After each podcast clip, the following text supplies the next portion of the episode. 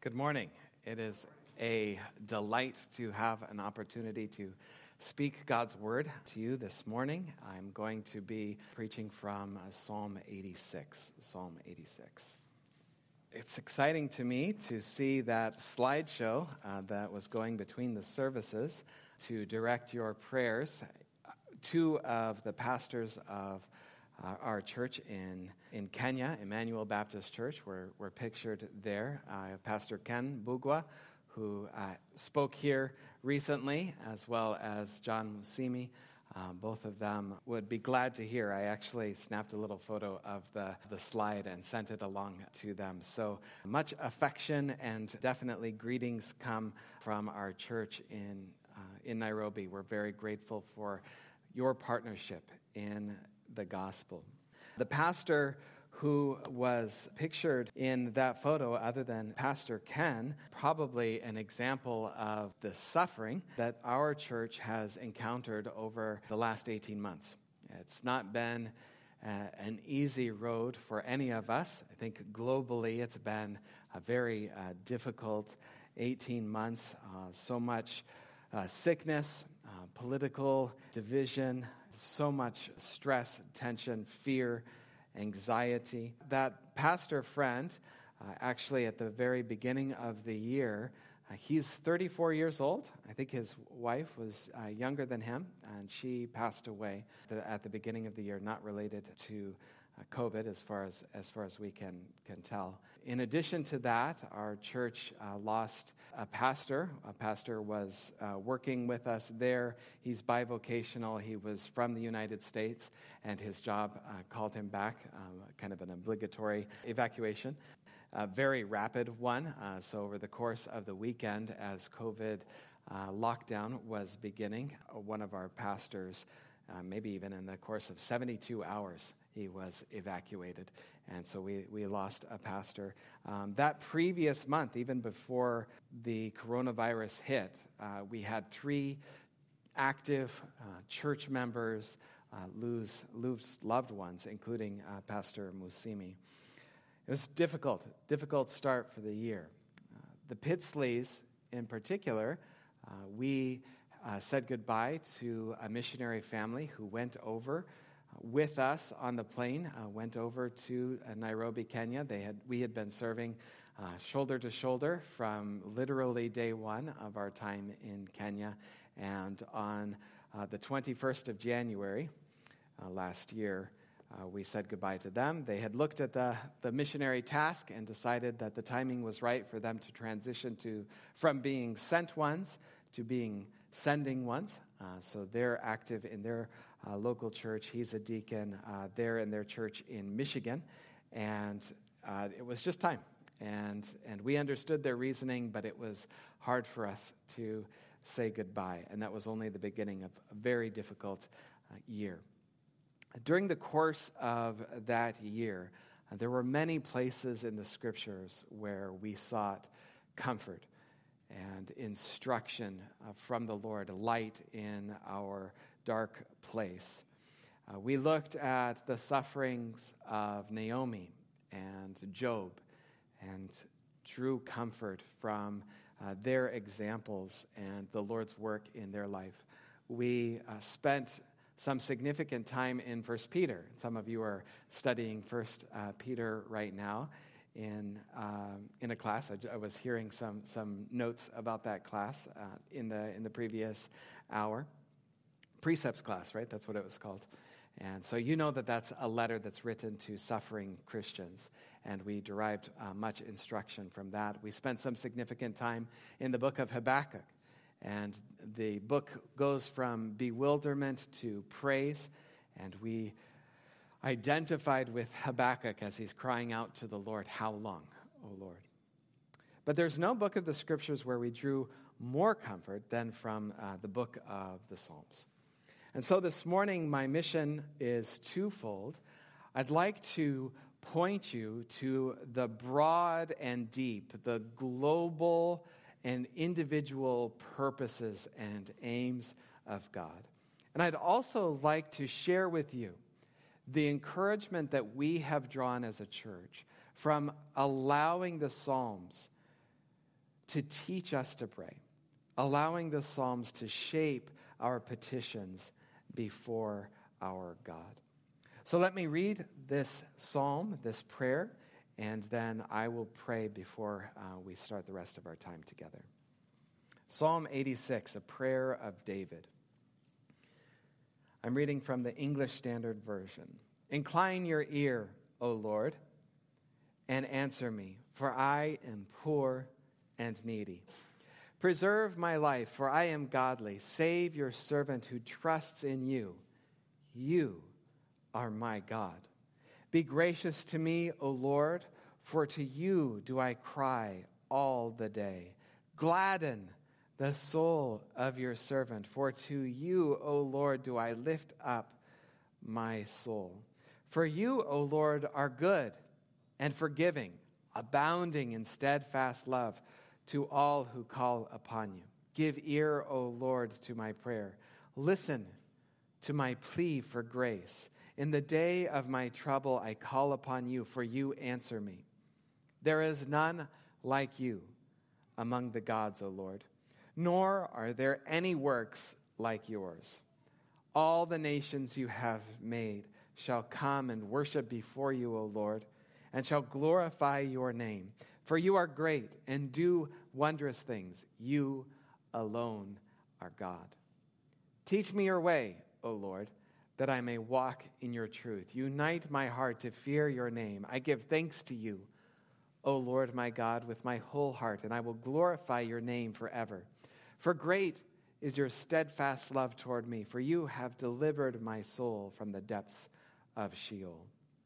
O God, insolent men have risen up against me a band of ruthless men seeks my life, and they do not set you before them. But you, O Lord, are a God merciful and gracious, slow to anger, and abounding in steadfast love and faithfulness. Turn to me and be gracious to me. Give your strength to your servant and save the son of your maidservant. Show me a sign of your favor, that those who hate me may see and be put to shame, because you, Lord, have helped me and comforted me. Let's pray. Lord Jesus, when you were upon the earth and your disciples were walking with you face to face, they asked you to teach them to pray. And we ask you, uh, Lord Jesus, the same. That as we look at this psalm, your spirit would be among us shaping our hearts, uniting our hearts. Lord, we pray that your Spirit would be teaching us how to speak before you, teaching us not to waste our words in useless repetition, but to pour out our longings and our praise and our yieldedness before you. Lord, we pray that you would, by your Spirit, shape our hearts in glad submission to your purposes in the midst of our difficulties. Lord Jesus, we ask you to teach us to pray, and we ask it in your name. Amen. The psalm is uh, set before us. I think it's difficult for us sometimes to catch the structure or the, the outline of, of a psalm, uh, often because the Hebrew mindset is different from our own mindset. The way that we are taught usually to speak in public uh, is to build to a crescendo. Even if you're writing a persuasive paper, your uh, English professor will teach you to put your last and most, uh, to put your most persuasive point last, uh, so that you kind of end with a bang. And that's how we typically will think in terms of logic. When we're reading a text, we, we often will anticipate that the uh, biggest point will be the last, but that's not the Hebrew way of thinking. Uh, the Hebrew way of thinking often will set up the most important point as the apex, the center, in the middle of the text. And on either side, you put reflecting points so that you build to a crescendo and close with resolution. And we find the same mirroring happening in this text. I was talking to my Hebrew professor recently about, about this psalm, and he said, Oh, right, it's an inclusio. So that's the technical term for, uh, for the structure of this psalm. It's an inclusio. All that means is bookends. That means the most important thing is included in the middle, inclusio. And the two sides reflect one another, and you can see that. Incline your ear, O Lord, and answer me. Verse 1. Verse 16 Turn to me and be gracious to me. Give your strength to your servant. David, the psalmist here, puts on either side of, of the text his request, his petition. Uh, so, to give you a little bit of a roadmap for the way ahead, uh, we're going to start by taking a look at our anguish David setting his poverty and need before the Lord. But interwoven with David's poverty and need, right in the midst of his petition, he looks to the name of, to the name of God. He rests his requests on God's attributes. Look at the reflection of verse 5 and 15. For you, O Lord, are good and forgiving, abounding in steadfast love to all who call upon you. Verse 15 But you, O Lord, are God, merciful and gracious, slow to anger, abounding in steadfast love. So, David teaches us as he's teaching us to pray here and recording his own prayers before the Lord, he goes from his anguish to God's attributes. And he relies on God's covenant keeping character. And that's the beginning and the end of the psalm. In the middle, we find the apex, we find the summit of his thought. And what we find there is not only does God, does God teach us to rely on his covenant keeping character, our cry to our Creator submits to God's purposes. God, the psalmist here goes from God's attributes to God's aims. That'll be our plan for this morning. We'll take a look at our anguish then God's attributes, then God's aims. Let's dive in. Incline your ear, O Lord, and answer me, for I am poor and needy. There's hardly anybody in the Bible, any character in the Bible, who could be better characterized as a man's man than David. He's a, he's a warrior. He's, he's a man, in fact, who was uh, under God's disapproval for the blood that was, that was on, on his hands. Uh, he's the hero of the classic David and Goliath story. He is, he is a man who attracted the, the, the buccaneers of his day. When he, was, when he was fleeing from Saul, even though he was a, a fugitive, even though all of society you would expect to, to look down on him and, and, to, and to curry favor with the king by, by disowning David. He attracted a band of men around him, a, a, mighty host. He's, uh, he's the, the one who, as a mere youth, grabbed the beard of, of a lion to uh, defend his sheep. And yet, before our God, David recognizes his poverty and his need. It's no compromise of his masculinity to come before God in a position of dependence or even desperation. And this teaches us as we are learning to pray to cast aside all pretense of self sufficiency and self confidence. What a freeing instruction for us. That as we, become, as we come before our God, He's not looking for our worth, He's not looking for our effort, He's not looking for God helps those who help themselves. God helps the helpless, the poor, and needy. David is pouring out before his God his anguish. In fact, if you read straight through the Psalms, that's one of the things that can be difficult about, about the Psalms. If you have a Bible reading plan that takes three or four Psalms a day, you find like, wow, this is, this is a little bit depressing. And if you're not in the middle of a struggle, you can say, like, this, this almost feels like whining. But that's, that's, not, that's not it at all. The, the psalmist is pouring his heart out before his God and showing us to do the same. There's no pretense, there's no pride when he says, For I am poor and needy. In fact, this entire psalm could be summarized with a proverb God opposes the proud, but gives grace to the humble. Look at verse 14, the mirror, a mirror verse. Oh God, insolent men have risen up against me. A band of ruthless men seeks my life. They do not set you before them. I think often in, in ancient cultures it was a little bit easier uh, to uh, teach humility uh, before the supernatural.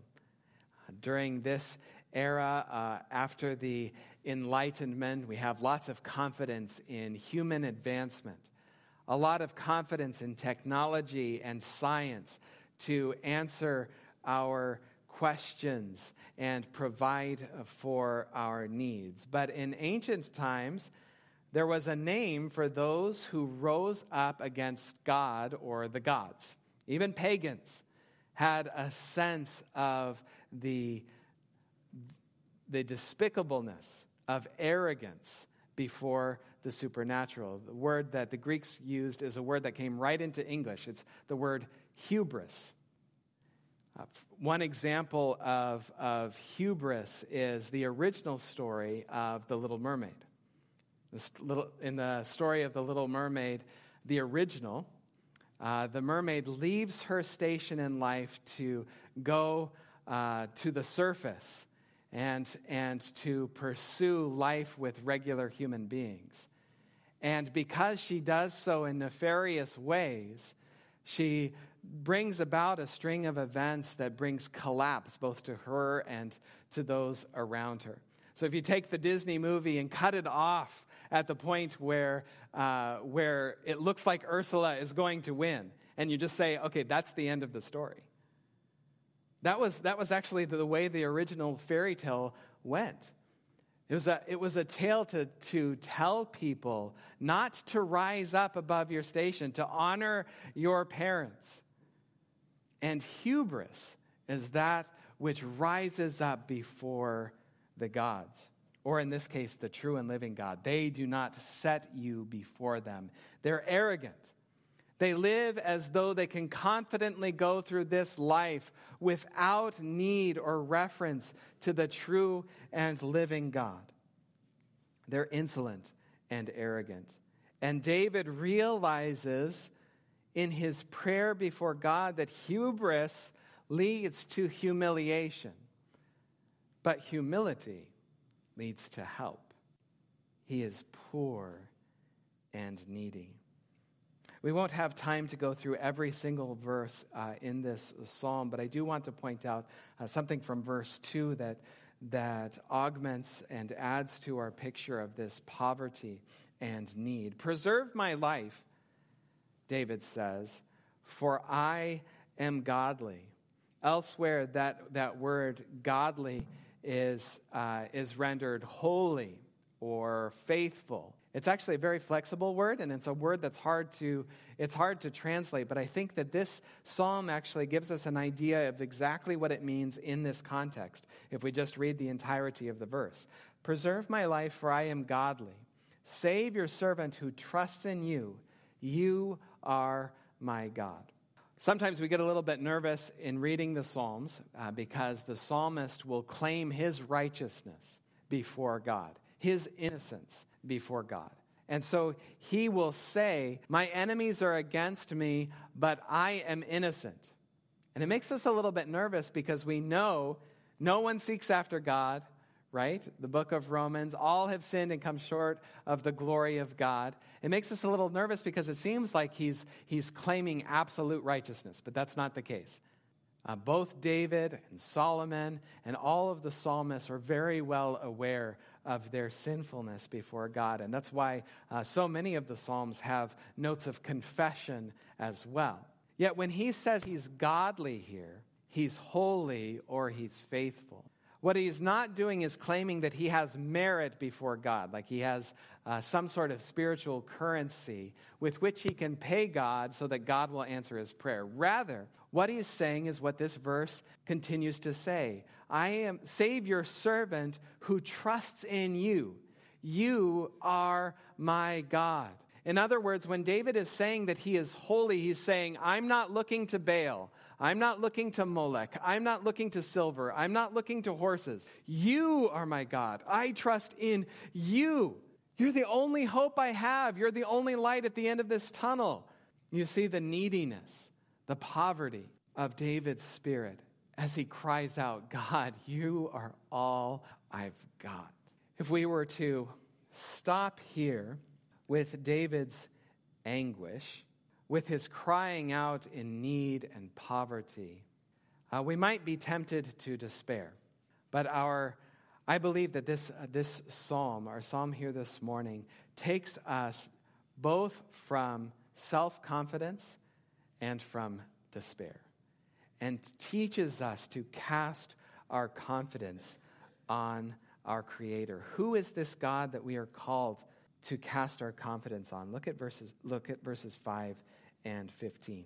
For you, O Lord, are good and forgiving, abounding in steadfast love to all who call upon you.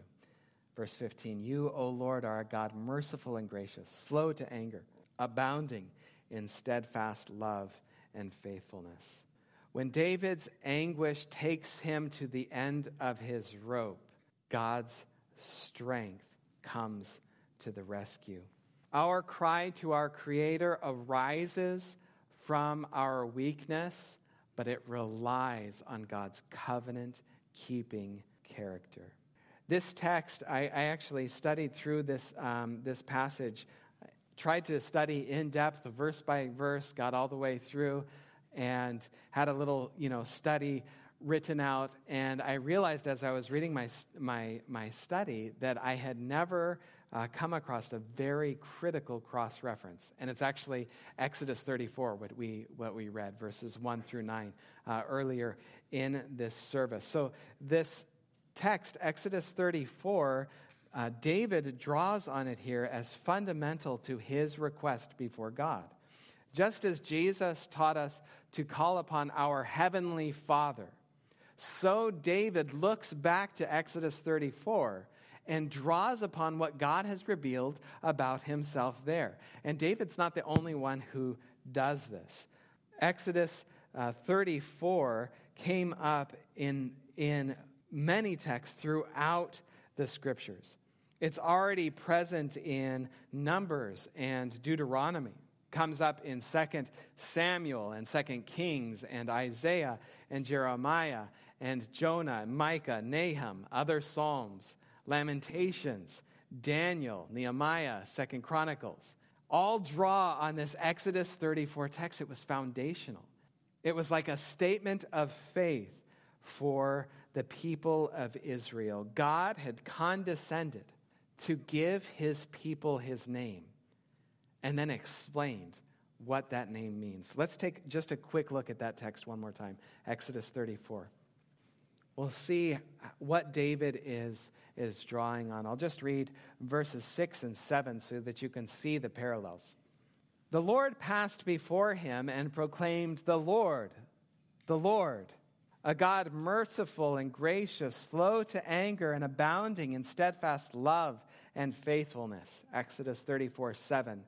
Keeping steadfast love for thousands, forgiving iniquity and transgression and sin but who will by no means clear the guilty, visiting the iniquity of the fathers on the children and the children's children to the third and fourth generation.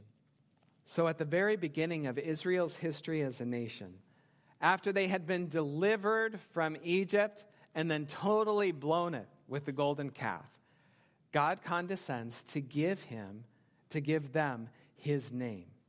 The Lord, the Lord, a God merciful and gracious. And yet, for us who have sinned, and for the Israelites who are just coming out of this golden calf debacle, they must have sensed a tension for themselves because God is keeping steadfast love for thousands. On one side, forgiving iniquity and transgression and sin. And on the other side, he will by no means clear the guilty. Now imagine yourself as an Israelite just coming from the golden calf incident. Where do I stand, Lord? Am I on the forgiving iniquity and transgression and sin side?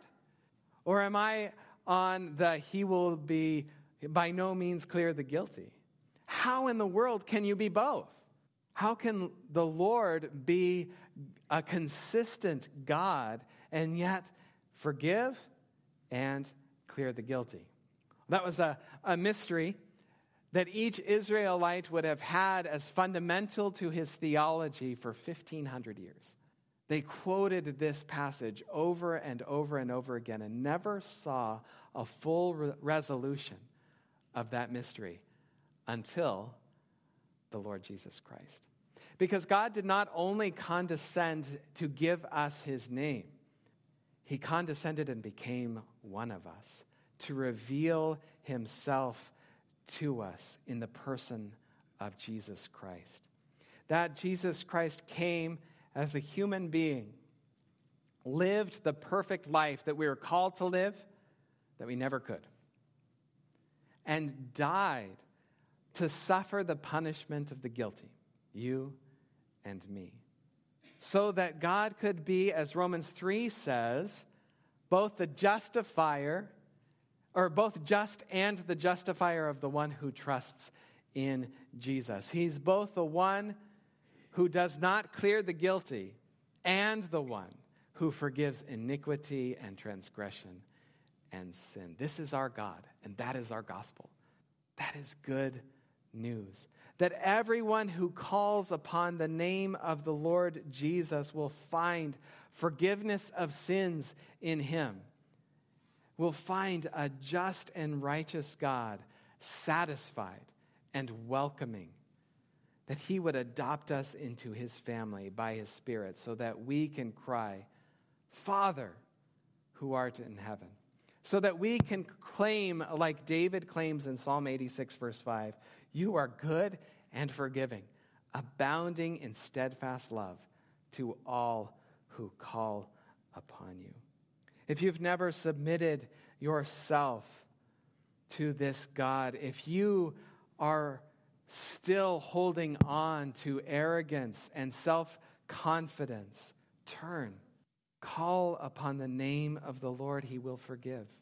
You stand under His condemnation, and He will by no means clear the guilty. But there's good news. There is forgiveness in the Lord Jesus. He is a God who is good and forgiving and abounding to stead, in steadfast love to all who call upon him. Cry out to our Creator. So, this is David's prayer. He cries out to God in the midst of his anguish, and he rests and relies upon God's covenant keeping character as, his, as the anchor of his confidence. We could go away from that thinking, like, we have a solid theology of prayer. That is so rich and, and deep. And yet, the apex and the summit of David's thought in this psalm is yet to come. Because David takes his eyes off his anguish and in verses 8 through, through 13 looks to the horizon and sees God's broad and deep purposes for the world and for himself, and finds great comfort just as we can in God's aims. There is none like you among the gods, O Lord, nor are there any works like yours. All the nations you have made shall come and worship before you, O Lord, and shall glorify your name, for you are great and do wondrous things. You alone are God.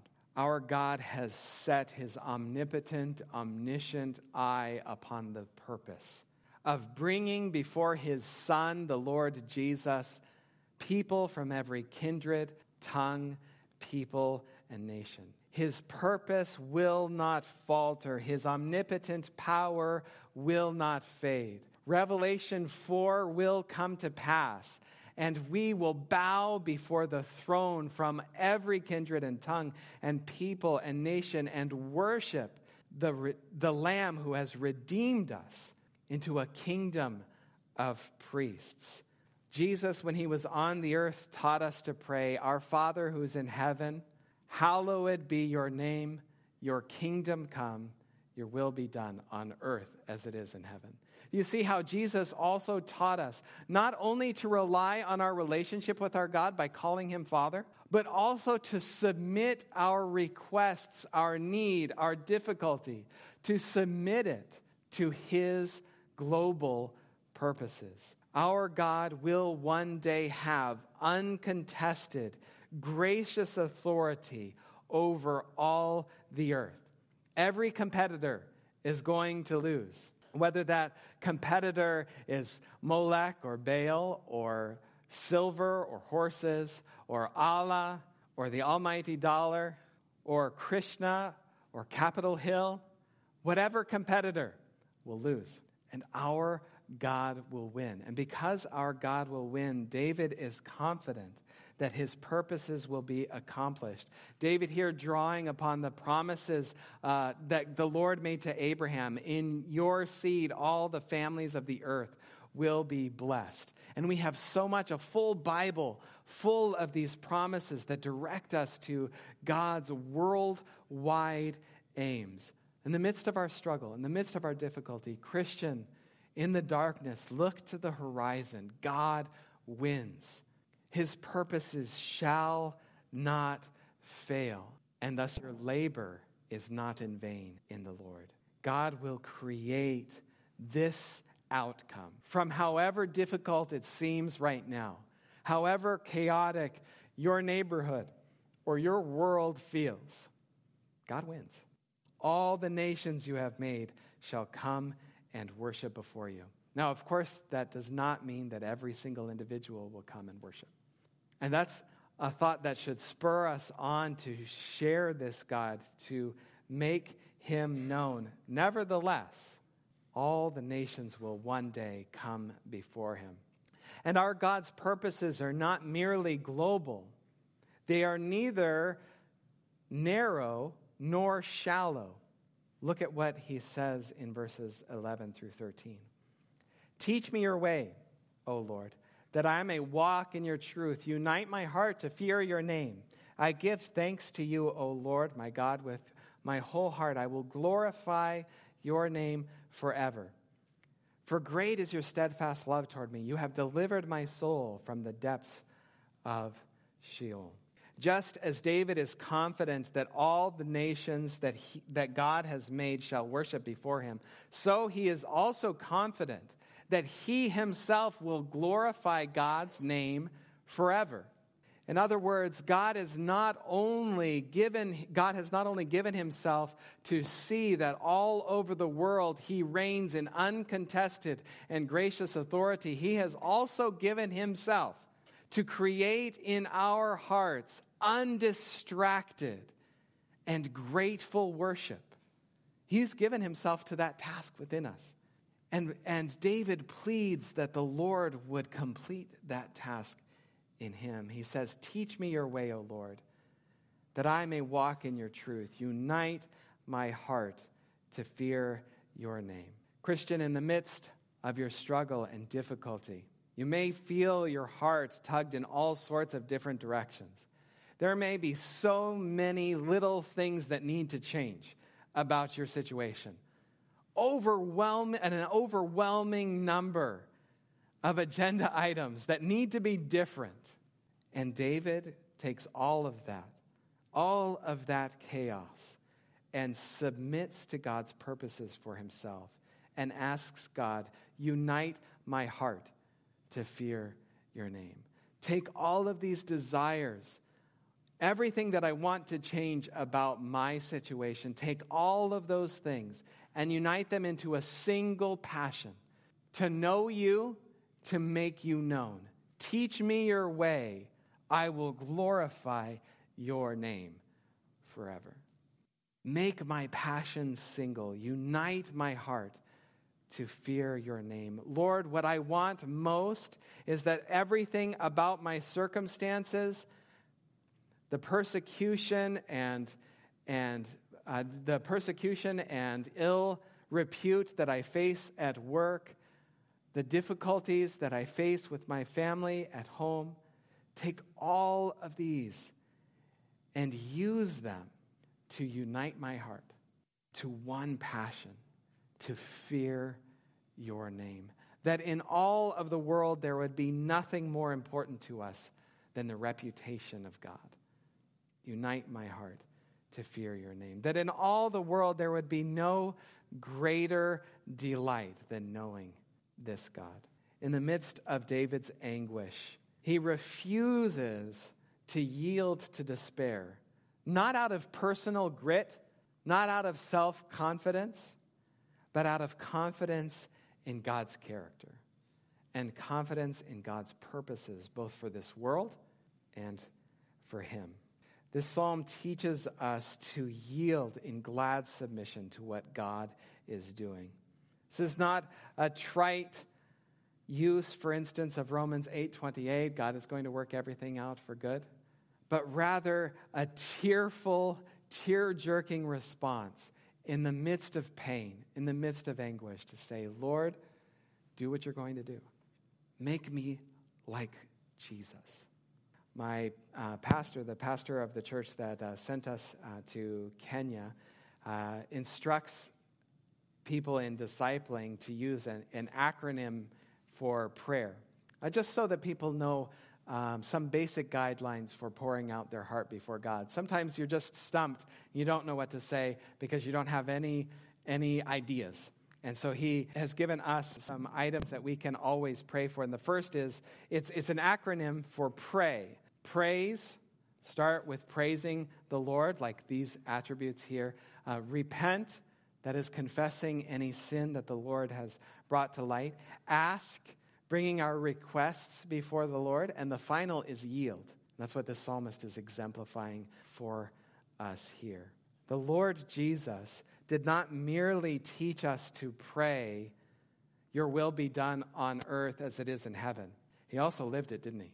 To the very deepest and darkest hour of his life, when he cried out, Not my will, Father, but yours be done. And because Jesus faced that hour, because he knew that anguish and yielded to the Father's will, willingly giving up himself for us, because he has done that, we can be confident that yielding to God's purposes for us will be good.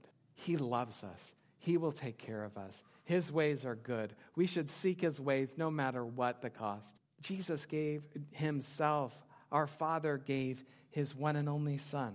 We can yield to his good purposes. Let us use this psalm to shape our petitions before our God and submit our hearts and our yearnings to his grand designs. Let's pray. Heavenly Father, it is a delight to see your word to know your instruction. Thank you for not leaving us in the dark, even in how to approach you in prayer.